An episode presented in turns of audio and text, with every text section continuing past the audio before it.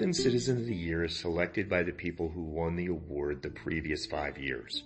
For 2020, that was Drew Douglas, Willie Robson, Milburn Cheney, Freddie Paul, and Steve Barksdale. With the pandemic in mind, this year the group decided to honor the medical community of Athens. Here's Steve Barksdale. We want to honor, as Citizen of the Year 2020, the team of doctors that we have and then the doctor society we have here, the administrators that we have for each one of these facilities that help generate what we have here, uh, the nursing staff from the nurses at the hospital, they have to endure a different type of thing that nurses at the assisted living have. All the different things that they have to deal with.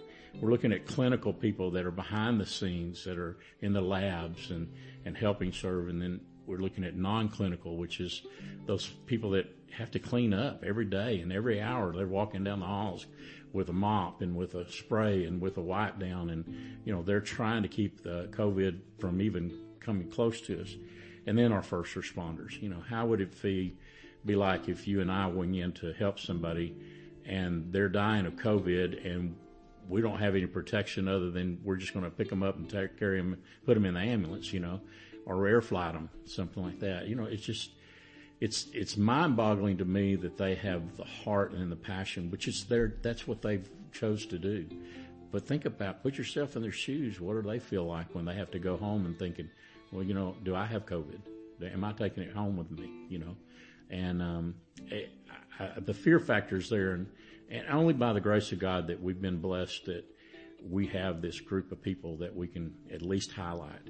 And we just didn't want to leave anybody out. And so we want to make sure that anybody that's healthcare provider of Athens, Texas deserves to be our citizen of the year for 2020. To highlight the medical community, we chose to talk with someone from each of the major areas Steve mentioned. Doctors, nurses, administrators, clinical, non-clinical, and first responders. Today, our guest is UT Health East Texas Athens CEO, Scott Campbell. Give us some of your background. Tell us what you do and, and how you got here. Well, I'm Scott Campbell. I'm the CEO of UT Health, UT Health Athens. I uh, have been in this business of uh, privilege, really, of providing oversight to healthcare facilities for many decades now. I joined uh, Ardent Health in 2018, so the most current transition to here would have been uh, serving as CEO of Bay Medical um, Sacred Heart Trauma Center in Panama City. That location was impacted by Hurricane Michael, a Category 5 hurricane, in the fall of 2018. The result of that was that Ardent and the joint venture relationships we had there, we, after having the hospital closed for maybe 75, 80 days, we reopened a portion of it to step out of that arrangement, uh, sale to the other um, system, the Catholic system, and uh, once we had that portion reopened, Ardent asked me to consider coming to East Texas to be part of the UT Health East Texas acquisition process that had just started earlier uh, in 2018. So about about a year after the Ardent acquisition of UT Health East Texas, uh, I came here to be the uh, initially the interim CEO of the Athens facility, and then really fell in love with East Texas and the people and the medical staff, of course, and the various caregivers, and that uh, that enabled me to and my wife to want to settle in East Texas and make this our home. So that's a quick update. Otherwise, it would it would take me over 30 years. So that's, that's the most current story.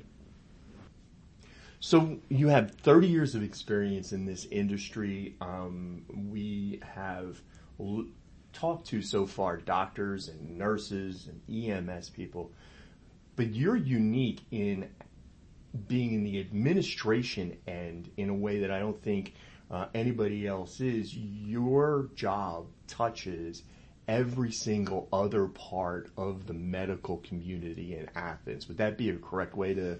Well, it would be, uh, I think, fair enough to say that a hospital of any size well represents a community, especially when you're the only facility, only hospital. There are other medical facilities, but the only hospital. And I've I've led in very competitive markets, so there's multiple hospitals, and still we were a large contributing component of representation of the community healthcare initiatives based upon you know, the, the demand and then supply of services to meet those needs.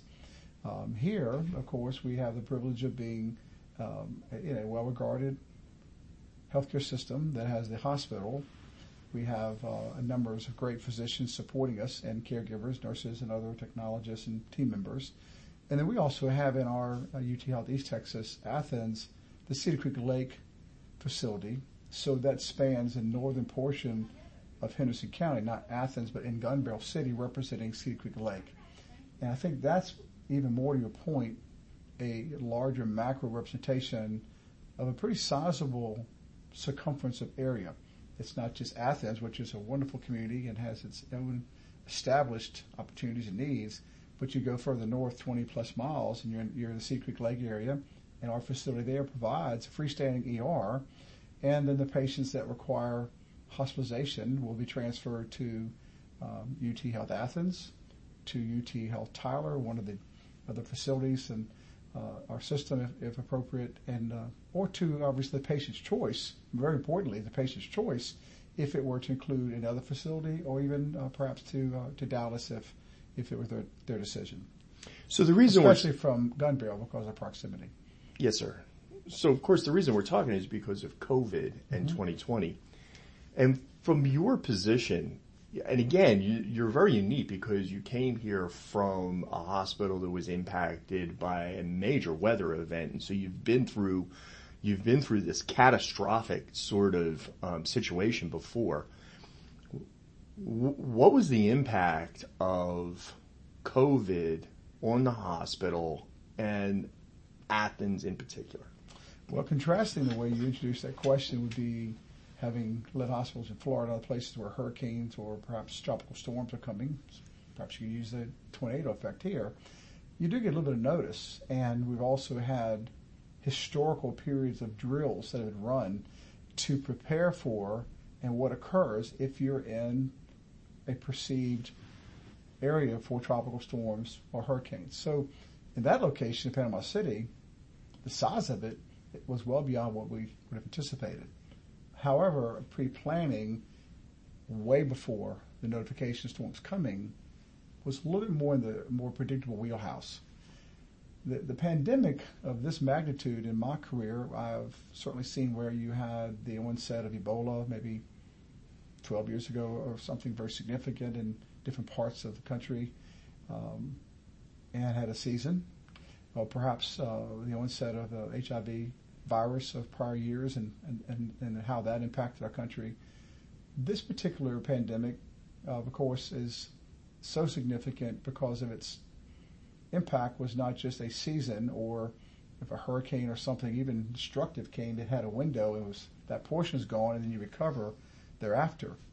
But when you consider the size and scope of what's happened with COVID-19, then uh, it did draw upon our capacity to be able to facilitate quickly into a previously non-diagnosed vaccine. And of course, there were so many you probably reported on, written about uh, relative to how did it, how would it compare to the flu. And obviously, uh, many folks would would look towards that process. And initially, the very term coronavirus is, and I'm not a physician, I'm not an epidemiologist, I'm not trained in infectious diseases, but is some can be symmetrical to a cold or something of that nature, but the COVID-19 being a, a different virus than ever seen before, it, it definitely, as you've said from others you've interviewed, it, it certainly struck a new uh, chord of lessons learned and how to respond.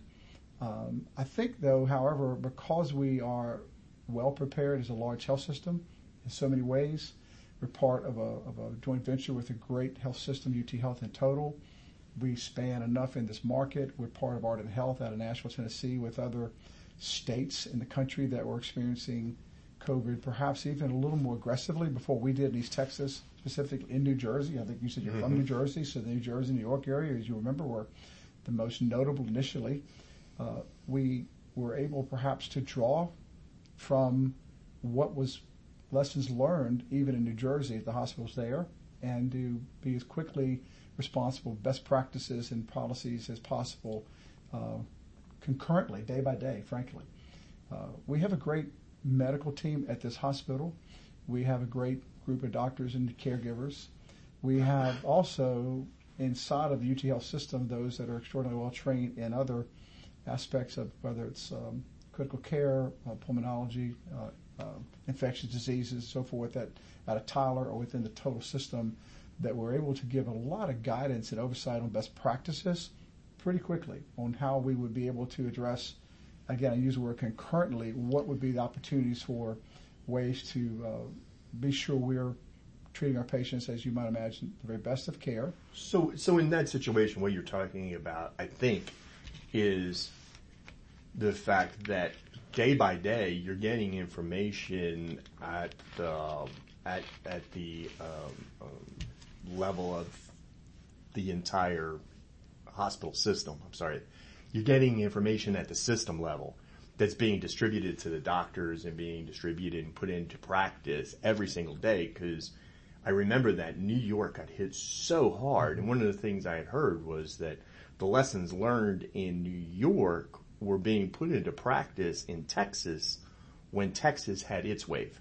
Well, so we did things here within our hospital as well across UTF East Texas. We, we yes, we were receiving information from with Ardent Health collectively and within the, the deposit knowledge within the healthcare system here in East Texas. But we formed uh, a medical, a COVID medical committee, COVID-19 medical committee, uh, uh, which was, you know, large comprised of our um, physicians and very specialists here at this campus to help give us administratively, our nursing leadership, myself, finance, everything, what would be some of the best guidelines. So we didn't go with this um, as, with respectfully, a hospital CEO who now this is my 30th year to have been a CEO, plus more beyond that in other capacity before I became a hospital CEO. It was collectively using the talent of the medical staff here so that Athens definitely incorporated best practices within Ardent, within UT Health East Texas, but every hospital is unique to its own care and, and its community.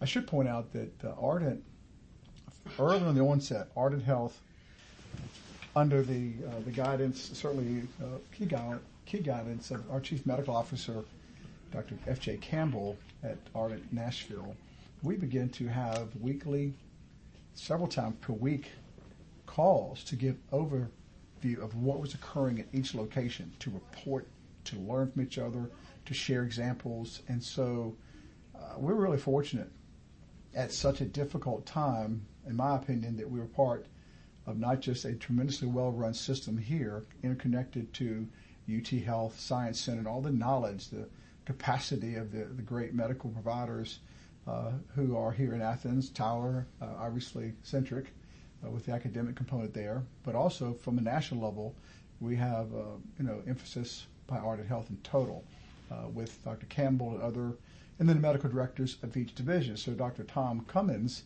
is the medical director of UT Health East Texas. So we were, we were really fortunate that we had local strength, regional strength. Dr. Cummins and, and the collective group out of, out, out of Tyler, who were part of uh, uh, certainly the great knowledge and wherewithal they brought to the table, but also Ardent Health on a national level. And to your point, we could draw from what was happening initially in the area of New York, which was certainly historically large, uh, but also other markets across the country as it went in different waves. And perhaps some could say that we were obviously feeling it here initially as others, our, it just used the word ramp up, but our onset, the more higher propensity of COVID mm-hmm. came here, as you know, a little later at the higher level than other parts of the country. And then it did come on pretty strong here. And so very strong, in fact. Yeah, we, and, we and were lucky not to get that first wave until like the middle of July, and yes. then it really started to ramp up. Yes, and so we're we're I, I, I we're, we're very proud of what's been accomplished here in Athens and within the whole East Texas system in Ardent Total. I, I, I was interested in you talked about the local committee. You, you here at the hospital put a COVID committee mm-hmm. together. Mm-hmm. Yes. Um, what, what was that? What were what was the job? What was the job of that committee? What were they doing? Well, so you would always take the leadership of medical staff. Historically, you have a chief of staff, vice chief of staff, other leaders and they draw from this uh, the skill set of each of their giftings, be it uh, primary care, cardiology, types of surgery. You having to look at what, how would we, re- how would we be able to prepare for and respond? Earlier, before you queued us up, we talked about being sure you had all the PPE, Mm-hmm. that you had all the training, you had the protect, protective gear for uh, all of our caregivers, the doctors themselves. Obviously, masking has been a national term that's used everywhere. We obviously have had that familiar in hospitals for years, especially people saw in high isolation areas and certainly in surgery and so forth. But um, or emergency rooms and ICUs, cetera. But then that became a big part of what would go on for the types of masks we would all use as caregivers, the types of masks that even I would wear as a hospital executive. I make rounds in the hospital, I'm available. But this committee was intertwined in all that, every detail of policy, being sure the patient care units were uh, as necessary segregated, that we were prepared to handle, uh, that we have enough ventilators to support the demands of our hospital, everything from equipment, staff, policies, practices, and it was it was obviously important important to the nurses and team and this community that the medical team, some of which you've already probably interviewed, were uh, on site with us. We were in this in a, in a team centric manner, which enabled it to be, I think, um, very very effective. So, for you as an administrator, what was the hardest part of all of this? What was the most difficult part of dealing with the past year? Well, I think that I use the term often of uh, as a pre-seasoned executive. I Yeah. I'm dating myself in age, but pre-seasoned executive. I like to refer to uh, experience gives you a, a pretty deep toolbox. As time goes on, experience is one where you can reach into your toolbox of experiences and you pull out at least reasonably similar responses to, to things that are coming up that I've seen because I've, I've led hospitals in seven states. So that level gives me uh, enough examples. When I mentioned the hurricane, I've been around tropical storms many times. I've dodged Hurricane Andrew, early 90s, missed that by just a little bit, but we were prepped for it in case it that hit that part of Florida. But the toolbox on this particular one was more distinct than I had seen, or, or to, to draw from it that myself or others had had uh, given. But maybe the blessing of all, and as you opened up with some some way, uh, God His handiwork of my life and others, and I'm only one person. I draw from the team of the clinical experts. But having been through a number of events, the most important things you begin to learn what do you, how do you respond, how do you respond quickly, and clearly you get into a command center concept, and you have you surround yourself with bright people. Uh, when you asked earlier about me being sort of a, a, a large, higher level of seeing what goes on in a community, I've, I've often said a CEO of a hospital is a little bit, reminds me of an orchestra leader, and you're setting up for the symphony to play. Everything needs to sound really good. What's considered was a success by those folks who review plays, symphonies, dramas. But this this was real life. So again, orchestra leader, drawing from all the talents of people. I'm the CEO. I have the guidance of the administrative aspect of the hospital. However, you have a medical executive committee that gives guidance to the medical component. You follow me? Yeah. And that's in their wheelhouse. Sure. We lean together, intertwined like when I say rope, it's a positive way of intertwining, being stronger together. And then we have a board of trustees, of course, which is also uh, highly comprised of a number of uh, leading physicians in the market. So we have a really consortium of talent helps us be successful. So, what I hear you saying is that your job was like the orchestra leader to keep things going or whatever. You weren't going to be telling a doctor what was the best technique to use. However, you would make sure that the uh, correct people who knew that were going to be involved so that you could all come up with the best way to treat patients in the hospital. Absolutely. We have a strong chief nursing leadership. We have a strong subset of, of leaders in our ICU our surgical departments. Absolutely. And I must say, uh, maybe people think I'm, I'm a coach to say this, it's a natural, easy statement. We have a really great team of people here in Athens and having led hospitals of all kinds of sizes, sometimes people wonder, well, what about a 127 bed hospital versus a 300 bed hospital versus whatever. Our folks here are, are excellent and responded in this uncertain pandemic period really well. Did a great job. So, from the outside, in the in the middle of all this, um, you know, what we keep on hearing about is, you know, we're worried about hospitals getting overwhelmed. That was one of the biggest problems. If you, I remember very back at the beginning of the entire pandemic, the uh, key phrase was flatten the curve. Mm-hmm. We were talking about flattening the curve, uh, making sure that um, uh, our medical uh, community doesn't get overwhelmed. Um, how did that go? Did we ever get to a point where you were like, okay, we're getting close here. We might have to do something drastic. How did things go in Athens? Well, you mentioned uh, the transition we talked about where East Texas was having a presentation of COVID as well from the beginning, but not, not the high propensity we began to see. So we were, uh, however, aware of what could happen is if we were to need to expand our our unit capacity and or segregate patients more carefully. And we began to go through that process as all hospitals to be sure that the you had the number of ventilators if necessary patients to be on vent. Um, the good news is we we always had support from our trauma center in Tyler that's larger has the uh, in, uh, higher level tertiary care. So we operated within the, the skill set of, it's an excellent one, of a hospital where we are right now.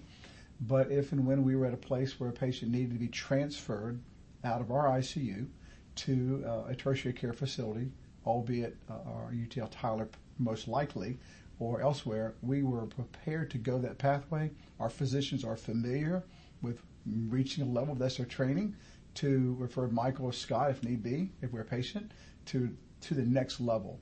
Um, that went really well here. But obviously, the story in Texas began as time went on to show that COVID became a much higher census perhaps than we knew would occur, as it probably did in other locations. But I, do believe overall we, we managed very well within UT East Texas. I'm thankful for the, the support of uh, the other hospital, the larger hospital in Tyler that could be a, a backup to us real proud of how well our physicians, that committee and others were watching and guiding what we did here to be sure that we had had the patients, uh, if, if an ICU patient or if they were COVID, not ICU, that we set up, we were able to segregate a specific unit. Do you follow me? Mm-hmm. That would allow them to be isolated even more so. That then helped to, you hear the term quarantine. In some respects, it, it further quarantined the area of the hospital. So all the staff that were in that area were increasingly prepared and know those are the patients they're going to care for on that particular day. We also took the steps here as uh, within uh, the UT Health East Texas hospitals, probably mostly across the nation, of limiting visitors to come into the hospital uh, for the very sake of, of themselves, much less if they could spread, but also to protect anyone else in case they might have somehow obtained exposure to COVID innocently in the hospital. That had to be really hard because I know there was a lot of people who really did not appreciate that mm-hmm. step. As as much as it was it was necessary, I know some people didn't like to be told they couldn't come in. Well, it's uncomfortable. You know, it it, it stemmed from you had the uh, examples of the, the joy of a baby being born.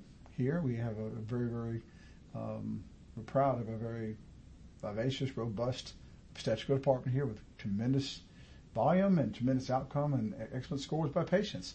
So if uh, and I'm um, I'm, I'm my, myself my wife I say along have been away from giving having birth or she giving birth to our children, but at that time one of the most joyous events was now that we gave birth to beautiful uh, daughters in my case, uh, and but we and I could be present as time went on from the years when I was born, maybe you and dads didn't go into the delivery process, and now they do long ago.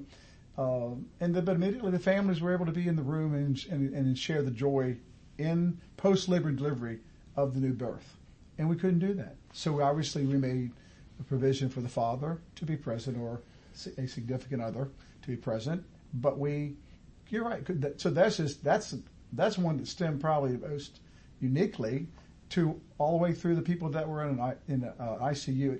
And over time, we began to become a, a little bit individualized along those lines. But uh, in the front end, it was it, it, was especially very carefully. I say graded, meaning carefully watched, and sure. but to a degree still is. on the obstetrics, I remember coming out of the uh, going out to the parking lot out front where I needed to go, where my car's parked to go to the business meeting, and on a day when a, when a, a young lady is giving birth to a child, it reminded me of a tailgating scenario. Sitting right out here outside the door, I could show you when you leave, was a lovely set of grandparents and family members who were under a truly under a tent because it was you know still warm Texas weather, uh, different than the last few weeks, and I love seeing them there. They wanted to be on site to be near the birth of their grandchild. Yeah. But they couldn't be in the room, and that was joyful that they did all they could, but sad that they couldn't. Sure. Then you go to the extreme where uh, it's not the birth of a child, and and maybe more considered joyful to the the difficulty of a very ill family member, perhaps even ill to, to dying, and the limited ability for us to be present, someone to be present with their loved one, was very, it, it, it touches my heart emotionally. I come from a long line of ministers, and ministry is really what I look at our world of caregiving. And it was, it was difficult for me as the um, senior leader of this organization here to realize I felt it. Does that make sense to you, Mike? I felt it for the sake of our community and we would have people occasionally call, as you might imagine, uh, about this, this. But they understood. People respected. I think they very much respected the policies. We implemented the best practices and policies we could for the care of the patients and for the care of the family members. I think that as I've done these other interviews and I've talked to um, members of the medical community, that's been the biggest thing that emotion about um, number one, the the the inability for families to be present with people who are sick, right. and number two, the quick decline of some of the older folks who um, caught COVID and were just gone before you could do anything about it. Well, it obviously is unique to our whole industry. It's been it, going back. We could talk about this for days. What it's been like to watch evolution of healthcare improving consistently with what we are able to do today, every day, all the time. We're improving. We're improving now with the ability at the national level and local level to provide the vaccines that is going to help be that the herding process to minimize, hopefully and prayerfully, COVID uh, going forward, as we've done flu vaccines and uh, lesser pandemic level type thing in the past. But clearly, for the emotions you've mentioned of nurses and physicians and others to be accustomed to having on the birth of a child all the way through the, the most difficult portion leading towards a terminal terminal illness and terminal to death that you had limited capacity to, to allow family to be present. That's hard. It's, it's very difficult. One that I pray we don't ever see again in our in in our future. I mean, it was just very difficult. How have you seen um, the medical community, the staff, the doctors, nurses, everybody who's involved? What do you what do you take away from their response? And I'm not talking about the fact that they were professional and they did what they were supposed to. I think um, the reason that um, the medical community is being honored the way it is is because everybody realizes how professionally and how um, how well the community, the medical staff community has responded. But what did you see with just the way it impacted them personally to go through a pandemic? Well, I believe that, that um, an easy way to answer that all of our physicians are, first of all, we're all humans. We all have a heart um, made in the scriptures an image of God and, and a heartfelt manner uh, to compare, have com- compassion and care.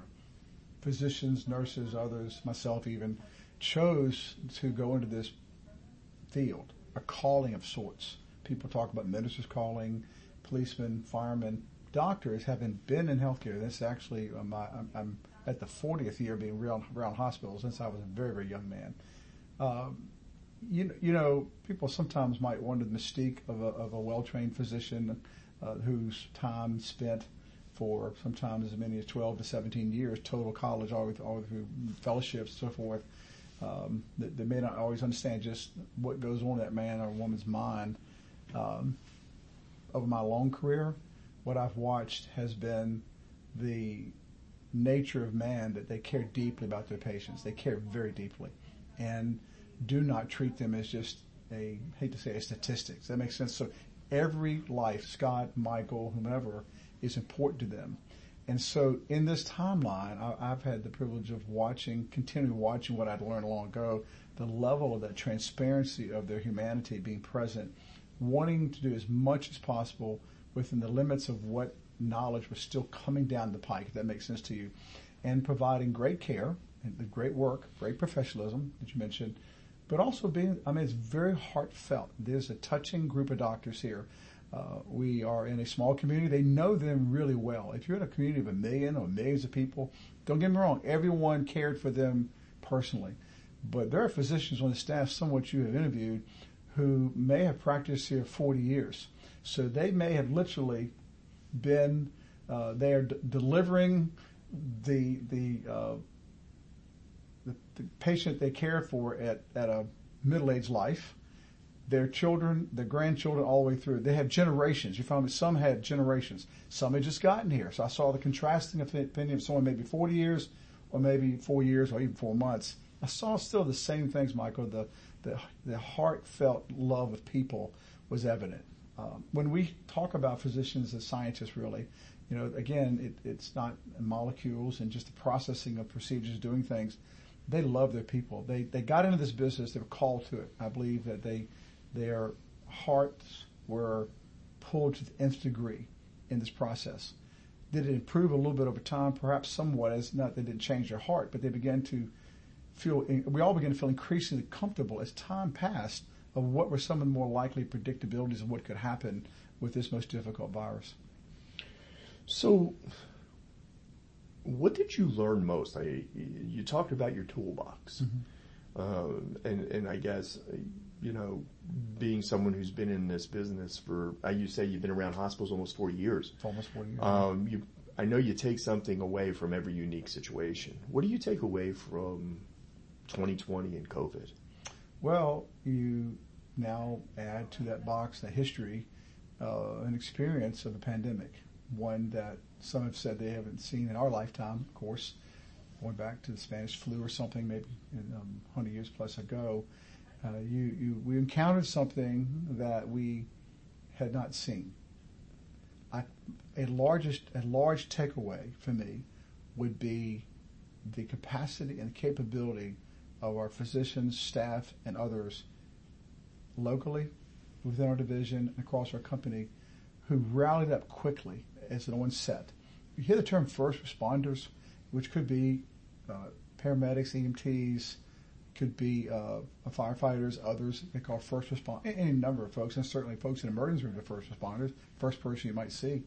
Um, but the manner in which they, they responded was quick and intelligent, compassionate, caring, and also um, it became clear with the longevity of it that they continue in it, what I call for the long haul. Does that make sense to you? Mm-hmm. It became maybe it's become somewhat like a war, if that makes sense to you. When you consider now the comparative across the country of over 500,000 people have died from COVID.